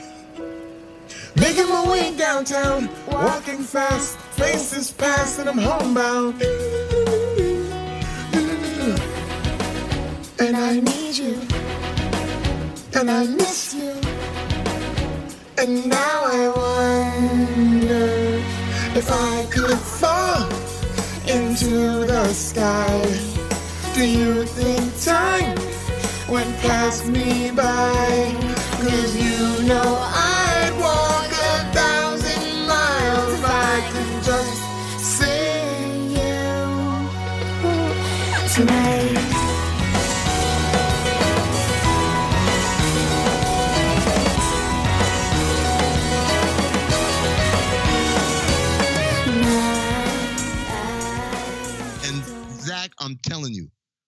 you go to karaoke place. If someone picks that song, look around in the crowd. You will see people doing the exact Terry Crews dance motions, pointing to the wrist when said, "Do you think time would pass me by?" All that stuff. It is absolutely was it was like steroids for Barry Bonds. Okay, I get it. It was a big hit before, mm-hmm. but that movie made it like a monster mega hit. I man, I don't know. Mayes like, are you with me on this? Or you with the mean on this? Vanessa Carlton's song came out in 2002. It was a monster hit. This movie came out in 2004. If anything, it gave it a second life. It did not. Second life, it is not responsible for this song being a hit. This song was a huge hit. It's what people think of now. No one thinks of that song for the sake of the song. They When think I of think song. of that song, I think about Vanessa Carlton and Michelle Branch being two sides of the same coin, and then both having Mm. huge hits. That same. That's what I think about as a white who person. the fuck is who the fuck is Michelle Branch? As a oh, white- I'm a bitch. I'm a love that song, right? no, Brit- no, that's that's Meredith. because you're Baxter. everywhere to me. That one. Oh, that's it. Yeah, yeah, yeah. Oh yeah, yeah. That, that, so that was a song from the G Unit mixtape where they say Ja Rule, ja Rule has gone. And that's the only reason I know that song because Ja Rule has gone back to the studio with his CD player to bring you new old hits like this. And that song plays, "You're everywhere to me," and then Ja Rule goes, "To me when I close my eyes." It's. Thank God for Cinephobes really underlining that there are two Americas. If you liked the Ja Rule Duets album, you'll flip when you hear his new album, Ja Rule Duets 2. Ja Rule has gone back in the studio with his CD player to bring you new old hits like this. To me, ah, I say, yeah, they believe. Ah, check it. What would I be without you? That's the only reason I know that song. By the way, so they, they get to the restaurant, they jump out the car. Mar, uh, Shawn is the valet because of, co- again he has to steal the car. Right. He's got to pretend to be. Yeah, so he's telling Marlon like just be cool. I need to da da da. Terry Crews jumps up, grabs Marlon on the race waist, pulls him pulls him away and says, "Oh no, my brother, you got to get your own." Which again, I fucking laughed. I lost it when he said that. Just like I lost it when they're ordering, and he says, "I'll have the chicken, white meat only." I did laugh at that. and he's so creepy. Every one of these lines, man. Yeah, every single one. He's he's just like the. He is a predator in every single way. orders, orders oysters and says, "Did you know that oysters are an aphrodisiac?" Loudly slurps and then apologizes because, sorry, my tongue is a little too uh, too big. And then his tongue is. I, I never knew this until I saw this movie. I haven't known it since. His tongue is literally the size of a whale's tongue. It's fucking humongous, man. It is. it look. It looks like it is the width of like a, a shoe insert. Yes. Like it's huge. Like like a prosthetic. Uh, what was it? What do they call it? Um, not prosthetic. Uh, what are they called? Orthotic. It's Yeah, like, like an of orthotic, a- an orthotic insert, right? Um, Meanwhile, Shawn takes uh, Denise Porter to the house that is clearly not his as he struggles to get in, as he sees the Asian housekeeper lady and kicks her out. Yeah, like literally throws her out. But the the main funny thing is when they walk in and she looks up and there's this massive, massive portrait of Terry Crews naked, covering his private parts with just like a bear fur. rug or something, right? Yeah, some kind of fur. Yeah. And she says, Who's that? And Shawn looks up and says, Oh, that big bald buff dude, buff dude with the fur. That's my trainer. Um, yeah, I, I put him up on the wall because uh, I want to look like that one day, and it's like motivation. And uh, you ever see Titanic? And she, She says, no. no. He says, yeah, me neither. You want to get some food? This is such a great. like he realizes his explanation is so horseshit. Yeah, And he's got to gotta change the subject. I gotta, like, gotta abort immediately. he just stops and says, "You ever seen Titanic?" And she says, "No." And he said, "Yeah." oh my god, how are you not laughing at this movie, man? I laughed at a few lines, but it took a while. I did laugh at that. That's a funny line. The, he's, the he goes on a date, like trying to find the wine. It's clear he doesn't live there. There's Yeah. a dog shows up. She says, oh, Dog "Oh, you got him. I ain't got no dog. And they says, Oh, that's not a dog, that's family. It's, it's clearly an attack dog. Its teeth are bared. It's very angry. And he pretends like he's playing with it even as it's attacking him. The dog Meanwhile- drags him out of the room. Meanwhile, Marlon's at dinner ordering like all types of nasty food, extra garlic, uh, you know, lobster, da da da, eating mad nasty. He's got food all over his face. He's talking with his mouth full. Shoving Again, French fries in his mouth, all this stuff. trying to make himself as unappealing as possible. Uh, so uh, you know, Terry Crews has to make conversation. Says, uh, "You ever watch any of my games?" And Marlon just rips him to shreds, like critiques his game like a dude, like, "Oh, you're selfish and you're this and that." And one of the things he says is, "Oh no," well, because he starts with, "You're not that great," and Terry Crews says, "Wait a second, I'm like the highest scoring forward in the league." and then he rips out, rips apart his entire game. And, and one of the things he says is, "You can't shoot a three pointer to save your life." And I said, "White Chicks was ahead of the curve on stretch bigs, and more importantly, efficiency."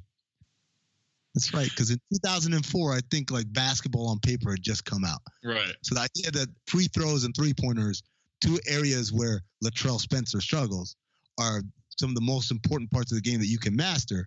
White Chicks knew that before even NBA franchises did. So who who did more for analytics? Was it Marlon Wayans or was it Dean Oliver? I'm gonna. Well, Dean Oliver's book came out first, but much like Vanessa Carlton's song came out in He 2002. thinks Second Life came from it.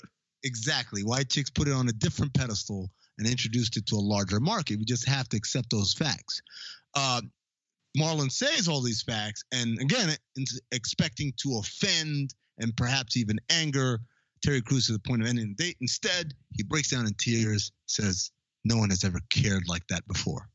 Yeah, tries to kiss him, and then we get about two minutes of fart humor. Well, Marlon farts again in an effort to ward this man off. And instead, Terry Crews is delighted and saying, like, oh man, you you you should have said something earlier. And then he starts farting and tells Marlon to bask in the ambiance. And so point- then, this, well, at this point, I, w- I just want to get to this line before we got to cut this off and, and do the recording because I do think it's hilarious. Um, and at this point, he calls on a payphone to to Shawn Wayne and says like, "Yo, you got to bring the car. Like, we Wait, like, hold on. to By the the way, club." To the younger listeners, pay phones were these phones you go to restaurants and everywhere. You put a coin in, and then you could make a call for about five minutes. Right. Uh, you have to know people's numbers off the top of your head. Yeah, it wasn't just saved in a phone for you. Uh, but yeah, calls is like, yo, you got to get the car here. You know, like it's time to go. We're all going to the club. Blah blah blah. And and Shawn's like, I need more time. He goes, No, no, there's no more time. It's like, all right, all right, fine. And so then Terry Crews off off screen says like something like, "Come on, let's go," and then I will let you deliver the the line that is said in Marlon Wayans' real voice, not the white voice he's doing. Actually, what what Terry Crews says is, "Oh, Cottontail." Oh my God! Every line he delivers is fucking gold. But Marlon says in his own speaking voice, "I'm coming, nigga." I legitimately laughed at that.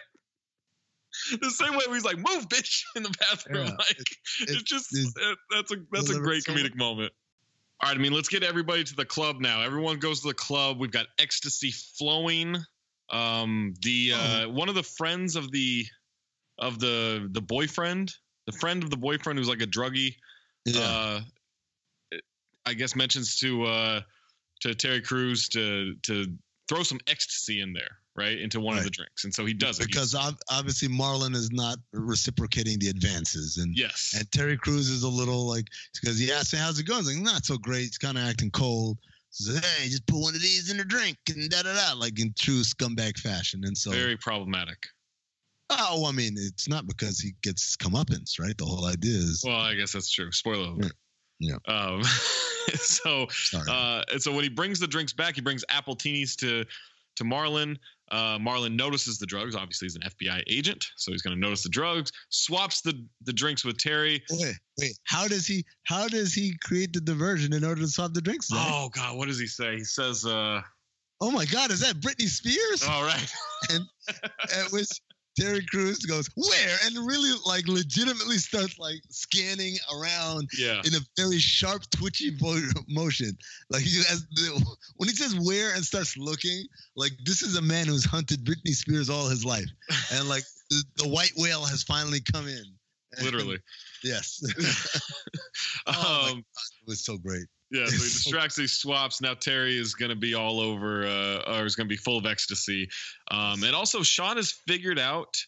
Uh, Shawn Wayans has, has figured out the uh, that Ted Burton, our our kidnapping motive, right?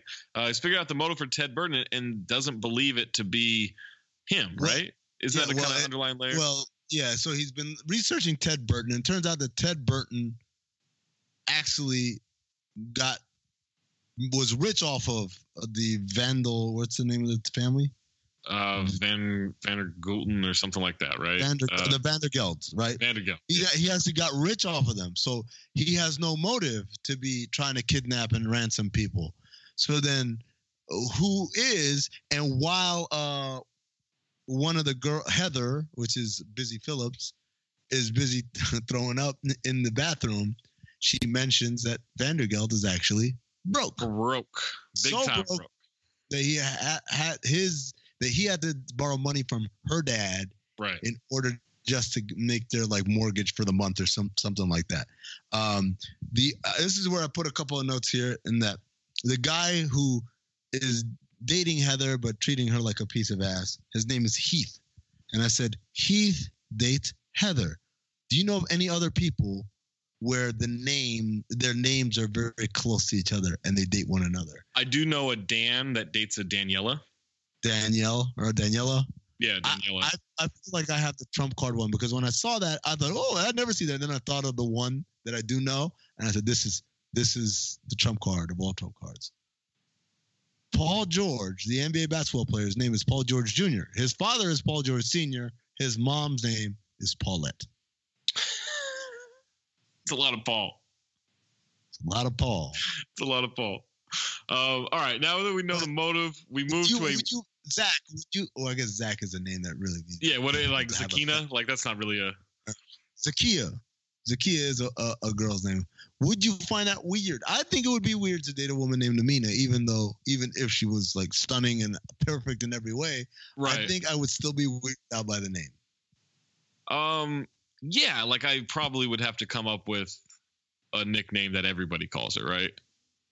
Like for that to that for that to be a Xena, Xena. Yeah, I would date Xena, the warrior princess. By the, by the way, uh, Heath also looks a little like Charlie Widdoes. Put that in the. oh, that's a good Widdoes. call. That's a good call. DP with the Los Angeles Clippers, living this best summer of his life right now. But Charlie kind of looks like Heath. If if you can Google Charlie Widdoes, W I D D O E S, you'll see he looks a lot like Heath. Um. All right, now we get a white girl dance By the battle. oh, before that, this is the part where Heather says they're broke. Martha Stewart broke or MC Hammer broke? MC Hammer. MC Hammer broke, and I thought that was also delightful. Uh, that is a good joke. Um, all right, white girl dance battle now happens between the two groups of girls. Um, the rival girls, the the Vandergelds, they win. Uh, but what? First, they they they they they deliver what seems to be a knockout blow, until here come Marlon and Shawn, Right. and of course, DJ throws on some. By the way, they were dancing the "Crazy in Love." Right. Yeah. Yeah. The, so when the when the two girl two groups of girls battle, it was crazy in love, and now uh, they throw on it's tricky.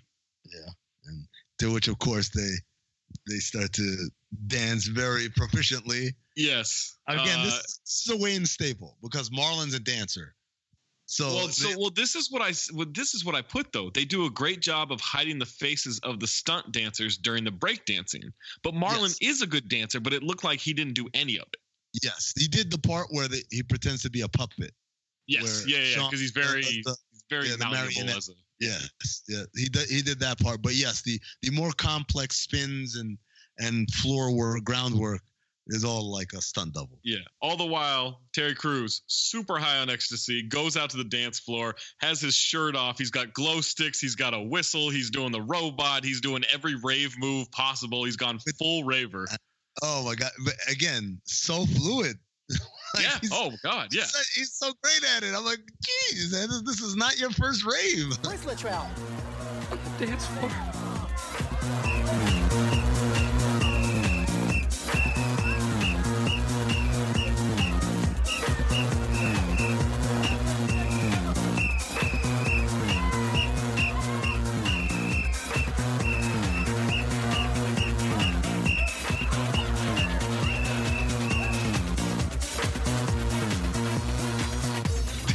Dancing like a like what Marlon calls it's a big scary robot. Like just terrifying.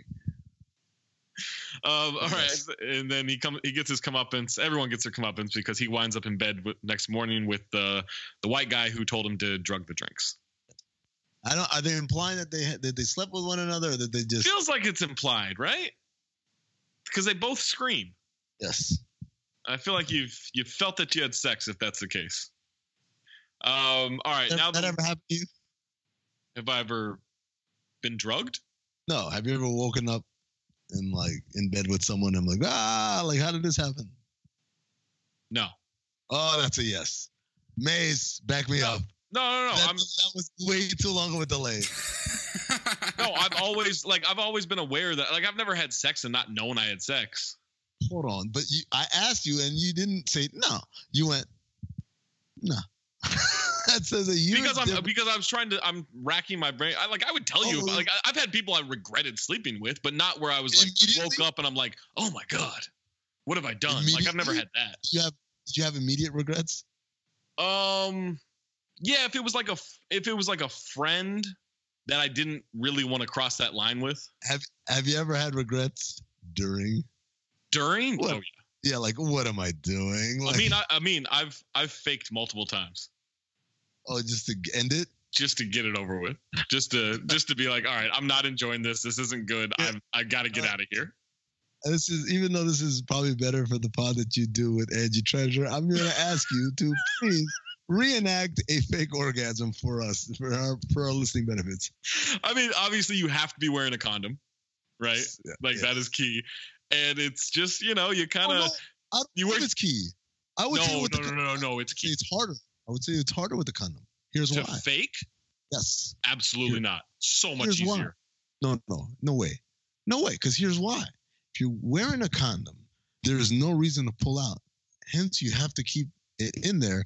Hence, how do you uh, present a reasonable facsimile of the, uh, for lack of a better word, throbbing sensation that they also feel? You're gonna have to you're gonna have to ask them because they bought it. Oh wow. You know, you just kind of work your way into it, and then and then you you you fake the you fake the coming, and then and then you just get out immediately and go straight to the bathroom. That way, there's no looking like there's nothing. It's still hard. No, no, it's not. not. It's an optical illusion. Oh, uh, then you do the Stewie Griffin. Oh, oh my god! Oh my god! Look, look at how much. Oh, There's so so much- much. Oh, Yeah, but I've done the I've I've probably done that three times in my life. so uh, is there Maybe- a noise that accompanies Oh yeah, you got to fake the moaning and all that shit. the noise? Give me the noise. of- Oh, of it, the- oh, it's probably something along the lines of like, like, oh, here it goes, I'm coming. Oh, or you know, something along those you lines. actually, you actually say here. it No, I, I'll say I'm coming. Like, Like, I'll, like a I'll say like I'm gonna come. Like a train conductor. All aboard. Yeah, but oh, last stop. last stop. Definitely not faking it, Bill. Boom, boom. You've never oh, faked? Nah, man. Is this not a common thing? I've, I've, I've stopped. The, I, I've stopped. You once. stopped? I, I, I, literally stopped and it said, this ain't working. Wow. it, that's a long and very graphic story that has no place in the middle of this podcast. Okay. I'll, I'll tell you sometime. But I literally just said, I literally stood there, put my hands on my hips, like, yeah, I don't think this is going to You work. went double teapot? Yeah. double teapot? Just like, this isn't going to happen. this ain't happening. All right. I never thought I'd reach that that stage, but uh, like when it happens to you, it's one of those things. Like when it happens to you, you know. Yeah. You know. You know That's why I faked it because I was just like, this is like I know I'm not. There's no point. There's no point of return at this point, right? Like I was just like, this is not doing it. I'm not enjoying it. Like it's not good. Was I she gotta- enjoying I it? got to get up. Uh, I, I honestly don't know. I was so I was so trying to figure out why is this so bad Yeah. that I, I wasn't really paying attention. I was like, I just got to get out. Sometimes the chemistry ain't there. Uh, even Sometimes though it's not there. Sometimes the rhythm's not there. believe- What? Hollywood would have you believe that look, all it takes is friction, but no. No, that's not true. So yeah, Look white chicks. Yeah. All right, now the actual Wilson sisters see that they're on they're on page six in the Hamptons. They won a dance uh, dance battle, everything. They celebrate it before realizing they weren't there, and now they think they've been cloned. That's their that's their uh, oh my their God, we've been cloned. Because Yeah, that was- you know, that the was joke is that they're not they're not smart because they're blonde and they're rich. right. Uh, yeah, but that was just a that's not it's such a bad joke. Uh, I, I, I thought it was I thought it was lazy. Like it Yeah. was. uh, Marlon's girl gets to the Hamptons because she thinks he's been cheating on her. Uh, bangs on the door, uh, catches him with a bra and lipstick on.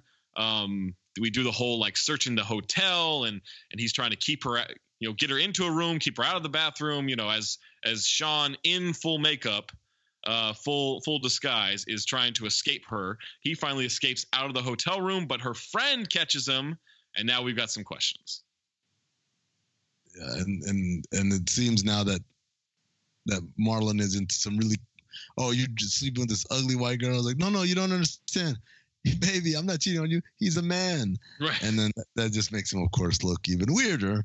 Yeah. Uh, because of 2005 or whenever this movie came out. now the uh, the actual Wilson sisters end up at the hotel. The agents catch them. They uh, thinking that it's uh, that it's the the Wayans brothers. Um, oh yeah. The chief wants to have a word with them. Um, let me see. Uh, Yeah, that's when they, they try to expose them. yeah, by try to doing the- expose them and like the, try the old the wig Austin off. Powers. Why won't this wig come off? Right. They He's rip a man, down, baby. Yeah. rip down the pants and review that there is no penis. All that stuff. Uh, and so uh, There's also the part where they rip off the shirt and then they're impressed by the, the breasts, and the girls take it as a compliment. Like, hmm, Right, exactly, because that's exactly how that would work. Uh, Chief, uh, the chief is now on to them, uh, onto the onto the Wayans brothers, fires them. Marlon is mad at Shawn. We've got real friction here. Uh, we we get revealed that the dad of the of the of the girls of the um, the Vandergelds, right, uh, and the boyfriend have been in on this kidnapping the whole time. Uh, I wrote the I wrote the note here. I'm not insure, entirely sure what the plot is at this point, but there are 15 minutes left. Yeah. Yeah, this this is the part where they just need to end the movie and they're not quite sure how, so they have everyone They're trying to land the show plane. up to a uh, to a fashion show where Yeah. the twins have now been or the sisters have been invited to be in the fashion show, but then the real sisters show up. But then the fashion show director just thinks they're wearing different clothes, so he sends them to the dressing room, and so they're doing the fashion show, and Marlon and Shawn are coming out, and then the real sisters are coming out. Yeah, well, Shawn, Shawn and Marlon show up still thinking we can stop this kidnapping. We know it. We we just need to get this. We don't need to get backup. We don't like we we're they recruit the fire. Oh, because the the two the two agents who tried to expose them as the as Their and Marlon, they get fired. Everyone gets fired, right? Yeah, now now they're they're they're now they're on their side, right? Yeah, so, now like, they've they got- recruited, so they got a four man team uh, trying to uncover all this stuff. Yeah, they we got the fashion show. Um, everyone is is amazed by how quickly they change, even though they I look basically want to fast forward to all of this just to get to the part where Terry Crews takes a bullet. That's fine. All- with me. everything that happens next is kind of uh, just like there's a fight scene, blah blah blah blah. Yeah. You can watch the movie. But the important thing is there's a point where uh, Vandergeld, the father, of course, turns out that he was behind everything because he's broke and he's trying to figure out a way to He's make still money, trying whatever. to kidnap the girls. Yeah. So, yeah, so he does the the whole like bad guy speech about what he's about to do, whatever, and then points a gun at Marlon and fires. Terry Crews comes out of nowhere, jumps, takes the bullet, falls down on the ground, shot right. And so uh, Vandergeld is is arrested. Everything is going on, and so Marlon goes to Terry Crews says, "Thank you for saving my life, pretty much, but there's something I need to tell you." That and and then he pulls off the mask and pulls off the wig and reveals himself. And Terry Crews, of course, is shocked and taken aback, and says, "Wait, you mean to tell me that you are not?" And Marlon says, "I'm not a girl. That's right." He says, "You're not white." Oh, the deception, the betrayal! You deceived me. and so he's so Marlon's trying to like reason with him, and he's like, he says, "Negro, please, didn't someone tell you this was an all-white party?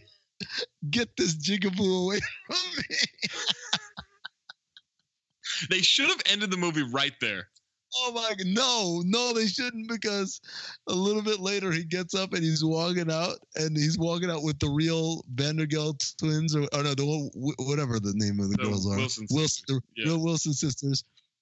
And one, of- he's walking out. He's got one under each arm as he's walking out, and what- and all we we pick up the conversation mid stroll, and one of the girls says, "A wheelchair," and he says, "Yes, but the feeling will come back, I promise."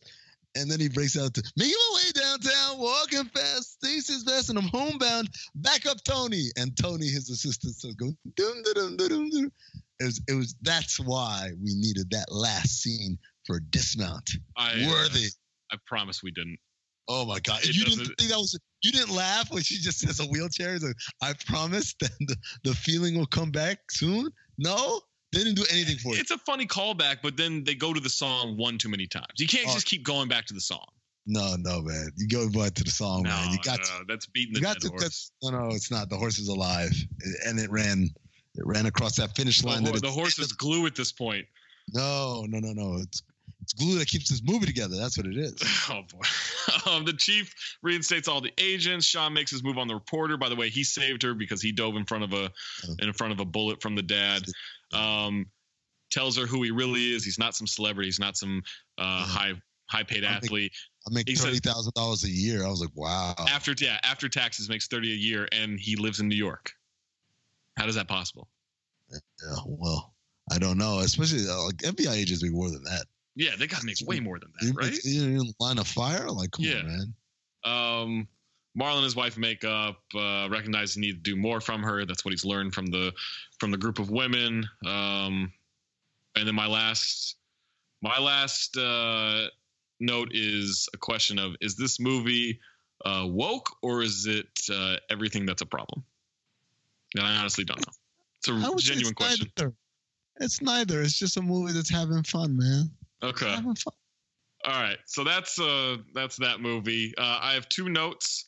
Uh, one I mentioned earlier, I think that the the special effects, um, the makeup effects were made by the guy who did Mrs. Doubtfire in The Mask. Oh, really? Yeah, The mask, I can see Mrs. Doubtfire and also Mrs. Doubtfire looked very authentic. yeah, looked very authentic. But then again, Robin Williams kind of looks like an old white woman anyway. Yeah, it didn't take much, and it's you know white white instead of making Yeah. black people look white. Like it's then that's always going to be different. Uh, and then the other note, the Terry Crews uh, thousand miles scene, one Mhm. take Wow. in, in the car. That's impressive that he got that. Wow. take. Yeah. Wow. With the choreography and the words and everything. Yeah. I'm One telling take. you, man. That's that. Hey, by the way, I was out with uh, Black Trey this weekend. Uh-huh. Big group of people, multiple ethnicities. We asked them what was what was the thing that put that song over the top. Everyone said white chicks, man. Everyone said they white don't. chicks. They don't not, like. No, that was a monster hit well before that movie was made. I'm telling you, like that's not a case. That's not the case. Exactly, We're doing this exactly. again? Eh, That's not the case. Uh, It's a second peak. It's okay. It didn't break the song. higher, higher peak. It's the Oh. second higher peak. I don't think so. All right. Uh, what, what, without further ado, give me the Tony medley. You don't we, know have, who we, have, have a, Medley we have a? Tony Medley review. Yeah, if you don't know who Tony Medley is, if you, this is for some reason the first episode you ever listened to, there's a guy named Tony Medley who reviews every movie, and he is glorious. And that's all you really need to know because the rest you'll learn when you hear this review. Hit me. Yep. He gives it a five out of ten. Wow. That's the biggest upset out of anything we've ever. Wow. That he gave us a five out of 10. Medley. Yeah. Marcus, aka Marlon Wayans, and Kevin Copeland, Shawn Wayans, are inept FBI agents who impersonate two bitchy white debutantes in the Hamptons in order to investigate a kidnapping ring. This is sort of Some Like It Hot, 1959 meets Mean Girls, 2004, introduced by uh, Watermelon Man, 1970, but it isn't as good as any of them except maybe Watermelon Man. It's not that it doesn't have its moments, it does. There are some very funny sequences, and the Wayans become fairly attractive white women. I can't tell who's who, but it's marred first by toilet humor. I've never thought anything that takes place while an actor is sitting on a toilet even the remotest bit funny or the remotest bit remotest bit entertaining. Second, and maybe worse, is the low class, gross humor in which it indulges. For me, these things outweigh negatively more than the rest of the film is positive. He thinks the Wayans are attractive white women in this movie.